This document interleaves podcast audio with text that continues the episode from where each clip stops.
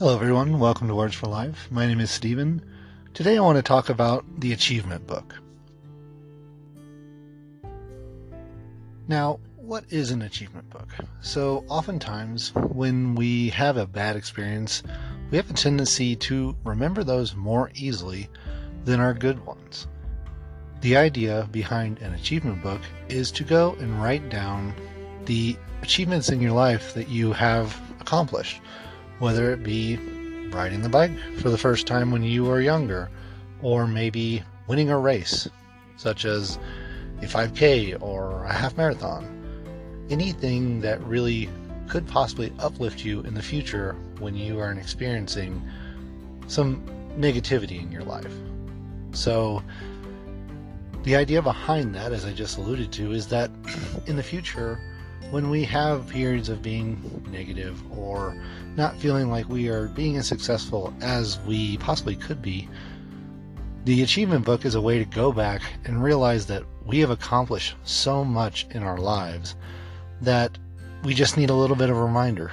And by having that book, because we remember the negative things better than the positive things, we can go and easily refresh our memory about those successes we had. So, As you think about populating your achievement book, think about the things you were most excited about doing.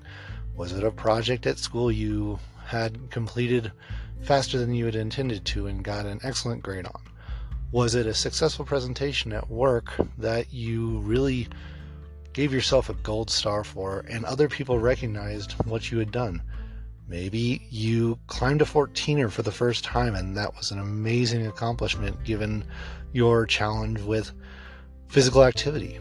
Anything that can really inspire you to feel better about yourself. And remember that you have had successes and that you might be going through a rough patch now, but that doesn't mean that is who you are.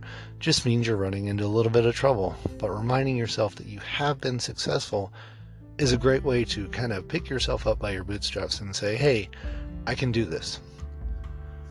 So, my ask of you is go and if you don't already have an achievement book, and I don't know, maybe people do, and that's excellent.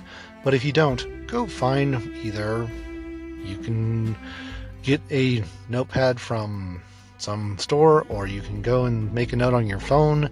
Anything where you can easily go and write down your successes and also be able to easily review them.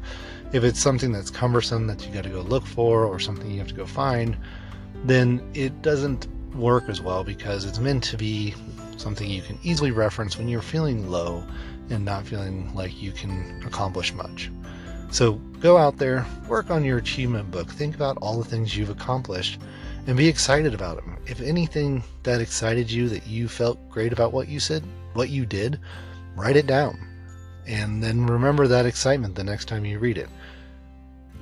And after that, you can go and actually utilize that achievement book to remind yourself that you have been successful in the past and this is just a temporary occurrence of a low point. I want to thank you for joining me on Words for Life. I will catch you on the next episode. Thank you. Have a great day.